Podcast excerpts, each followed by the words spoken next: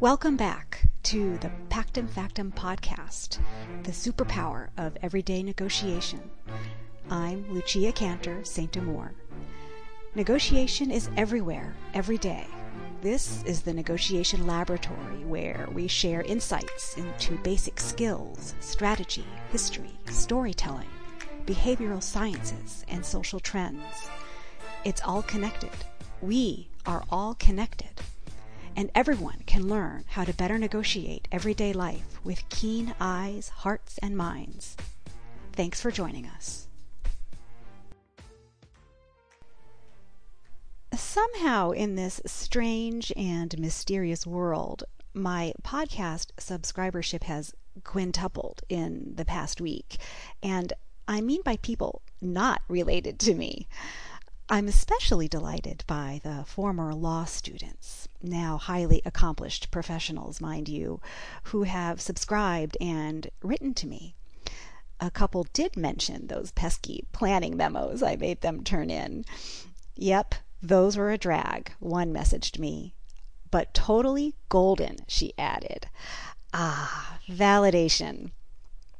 And the cutest part is they still address me as Professor Cantor when I was on the international lecture circuit, I'd check into a hotel in Paris or Frankfurt or wherever, and they would greet me with, Good evening, Professor Dr. Cantor St. Amour. And not only was I impressed they could manage all those syllables, but boy, did it make me feel important. Clearly, they didn't realize I was a nobody from a small town in Illinois population 4,000. And I'd stand up as straight as I could, smile my jet lagged smile, and muster my most dignified Guten Abend or Bonsoir. To all listeners, past students, friends, colleagues, and those I've never even met, thank you for subscribing. I'm delighted you are here. Well, the wait is over. Without further ado, I present Negotiation Planning Part 2. In Part 1, we cover the first five of the 10 step plan context, players, and problem statement, interests, specific goals, standards and norms, and leverage. Now for Step six third parties. Are any third parties a factor? Or can a third party be used as an audience? an excuse, a justification.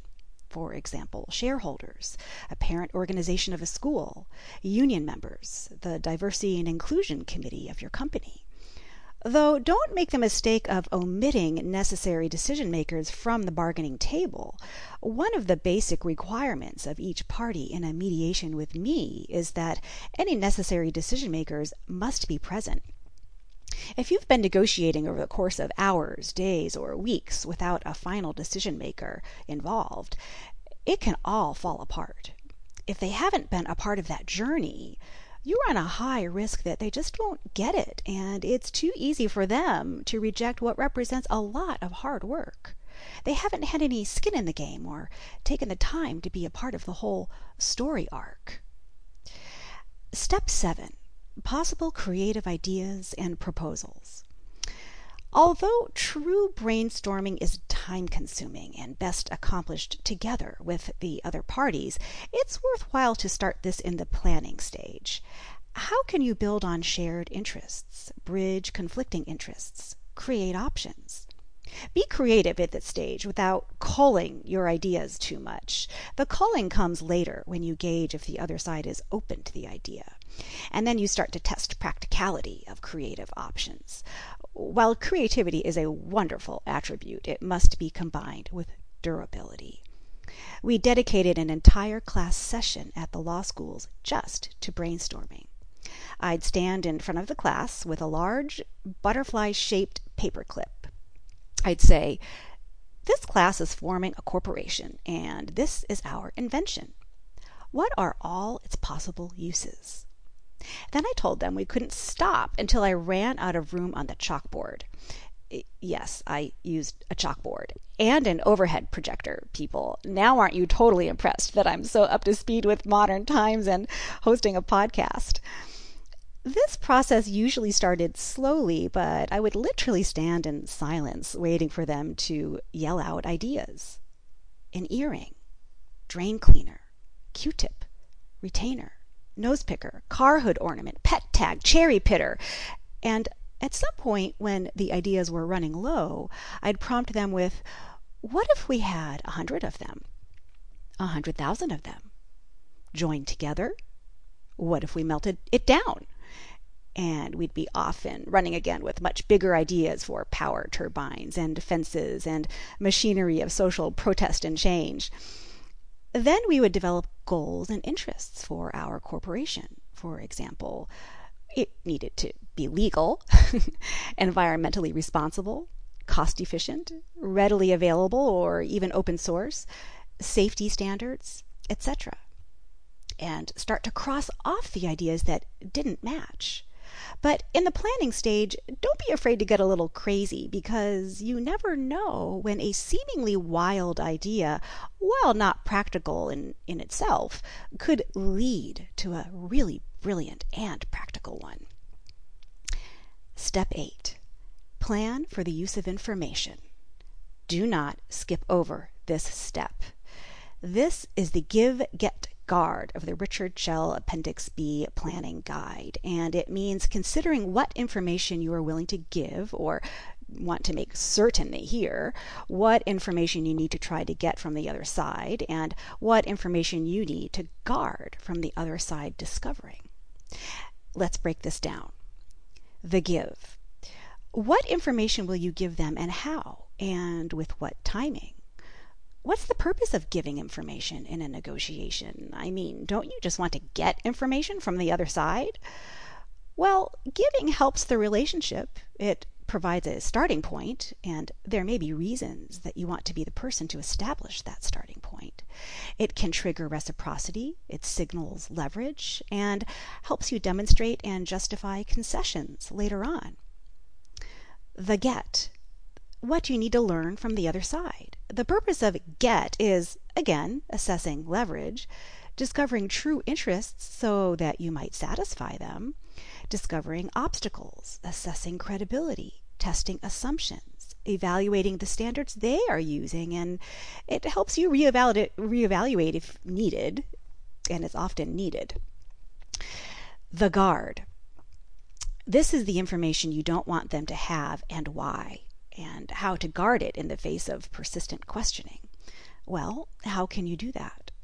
You can provide a partial answer, a limited or qualified answer, for example, I can't make such an offer at this time, answer a different question, misconstrue the question, ignore it, answer a question with your own question, bluff, be transparent, as in, I can't share that with you, negotiate information for information as a trade, or my personal favorite, silence. Seriously, if you can get comfortable with 30 seconds of silence in the face of questioning, just watch how they tend to fill that silence themselves with more talking. You might make another chart here with three columns one for the give, one for the get, and one for the guard. Step 9 Your concession plan. This is related back to step three. Map out the concessions you're willing to make during the course of bargaining. Think through all the possible ways you can build concessions into the negotiation to show the other side you're giving up something or some things. Remember, people like you included like to feel that the outcome of the negotiation was hard won. Concessions can be monetary or otherwise, tangible or intangible items. Smart negotiators even plan for false concessions, that is, the appearance of giving up something that does not in reality matter much to you. And be aware that the other side may be doing the same thing. They may have their own decoys. Step 10 Personal reflection. Think about ideas for increasing your effectiveness and managing your own emotions, reactions, and personal goals in this particular negotiation. Take a few moments to consider what could trigger you emotionally and strategies for handling yourself if that happens. If you're negotiating in a team or with your attorney, is there a code word or secret baseball hand signals you can agree upon in advance that lets the other person know it's time for a break or that you're becoming upset. Note that this requires true presence of mind in the negotiation. When I was a fledgling attorney, I would hold a small, smooth stone in my hand. It was cool to the touch and helped me remain calm and grounded. Did I still get overwhelmed or feel out of my depth? Sure. But the key was that I didn't yield to false pressure tactics and knew enough to adjourn and reconvene after I'd had some time to think or consult a more senior colleague for advice. If you feel like the other side is applying pressure for you to respond to one of their proposed options or demands immediately, this is a flag. Ask yourself how likely it is that the pressure is real versus manufactured by them, or it's their pressure but not yours, and what that might signify. Absent true time pressure by an authoritative or outside objective source, don't allow yourself to be rushed. There's a scene in the movie Butch Cassidy and the Sundance Kid starring Robert Redford and Paul Newman. And oh, I, I just love them. Uh, Butch and Sundance are the two leaders of the hole in the wall gang. Butch is all ideas, Sundance is all action and skill. And, well, they've robbed one too many trains, and a highly specialized posse starts tracking them wherever they go. In this scene, the posse is closing in on them, and They've literally run out of land. They have arrived at a high cliff over a raging river, and the posse is gaining on them with each passing second. They're cornered and arguing over what to do. I would watch the scene with my law students and would pause it just before the characters make their decision. Then I'd ask the students to analyze it as a negotiation. What would the negotiated agreement entail here? Well, surrendering to the posse, and it's probably the best way to remain alive and negotiate some, I don't know, plea bargain. Did they do that in the Wild West? Absent that, what's the BATNA, the best alternative to a negotiated agreement? Probably to jump from the cliff down to the river and hope to survive the fall. What was their WATNA, the worst alternative? Well, death. What was their MALATNA, most likely alternative. Again, death, either from the fall or drowning or at the hands of the posse. Oh, and one of them finally admits he can't swim. Can't remember if it's Butch or Sundance. And then I'd hit play to reveal what happens next. You'll have to queue it up on whatever streaming app you use for movies and take a look.